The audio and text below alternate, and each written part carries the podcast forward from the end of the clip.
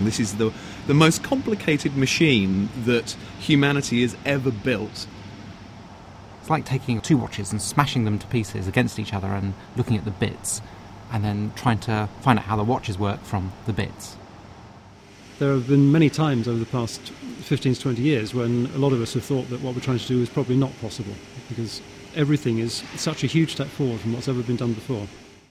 Deep beneath the Swiss French border at the Central European Centre for Nuclear Research lies the LHC, a particle accelerator designed to begin the next era of research into the nature of the universe. Particle physicist Dr. Bruce Kennedy is part of a team at the UK's Rutherford Appleton Laboratory that made one of the LHC's massive detectors.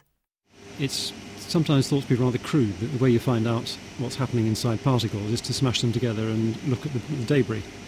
But there's a basic physical reason for this. You can think of it as a microscope. And if you want to resolve very small structures in a microscope, that the, the size of the structure you can see is controlled by the wavelength of the beam that you're firing in. The price you pay for that is that at a certain point, and the proton is about that point, the energy of the object you're firing in is equivalent to the mass energy of the particle that you're actually investigating. And when you do that, there's so much energy going in, that you basically blow the thing apart. And the only way you can get a, an idea of what's going on is to look at the debris that comes out of that, uh, that collision. The LHC is stepping into uncharted scientific and engineering territory, but it won't be uncharted collision territory. Dr. Stephen Serjeant is Senior Lecturer in Astrophysics at the Open University. It's not widely recognised in the press, but particle collisions like these are happening all the time. Cosmic rays are coming in and being funneled along the magnetic field lines of the Earth and hitting the Earth with just as much energy, in fact, more than you get in the Large Hadron Collider. So, what we're doing in the Large Hadron Collider is controlling which ones we're seeing so we can diagnose what's going on, which you wouldn't be able to do if you just stuck a detector on the North Pole and waited for the Northern Lights. In the LHC, the chaotic explosion of fundamental particles exists for just a fraction of a second. At the UK's ISIS accelerator, Dr. Dan Faircloth describes how they use detectors to capture what happens. We don't actually see the particles being created, we see the paths that they leave behind. So it's a bit like looking for footprints in the snow, trying to work out what animals were there. That is essentially what you see in the detectors, the, the paths that the particles took.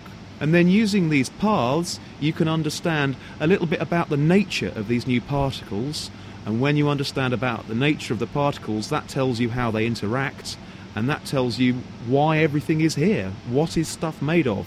What is matter? The analysis relies on what's known as the Standard Model. The Standard Model is our current best explanation for how stuff works, how particles work, the basic properties of matter. And there's a big piece missing mass. What gives particles, things, mass? Where does this actually come from? Professor Peter Higgs came up with a solution. His theory is that a mechanism called the Higgs field gives everything in the universe mass, and it works through a particle called the Higgs boson. We theorize that there's this particle called the Higgs boson, which gives particles and matter and you and I mass. The theory says it should exist, this particle, so we want to try and detect it because no one's seen one yet. And that's because we haven't yet built a machine that is big enough to produce one of these things. Dr. Stephen Serjeant believes that the Higgs boson is not the only discovery the LHC may make. Evidence for a generation of heavier particles called supersymmetric particles is also on the cards. There's lots of things that the Large Hadron Collider will be able to do. Another thing it might constrain is supersymmetry, to look for a new generation of particles, some of which may explain dark matter in the universe. It will be marvellous to understand dark matter particles, to know what they are, how they interact with other particles, whether they interact with themselves at all, that would be very fundamental to cosmology. This is one of the marvellous things you can do with particle accelerators is to probe conditions that happened very, very early in the history of the universe. Dr. Bruce Kennedy hopes the LHC can take scientists one step closer to a grand theory of everything. If we discover evidence of supersymmetry, that really is a huge advance from what we call the standard model. That then means we're in a whole new region of physics. Uh, the whole new set of questions come up in trying to understand what supersymmetry means. But the prospect, if we can understand that, of going far beyond the theory we have now to bring in all the four forces in the universe and to understand the properties of a whole host of, of new particles which are guaranteed to exist if we have supersymmetry, and really get a much more, more detailed and basic understanding of, of the fundamental nature of the universe is, is really very exciting.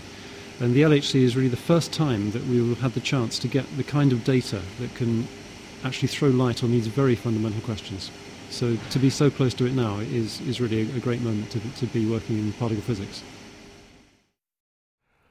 From the Open University. For more information, go to www.open.ac.uk forward slash use.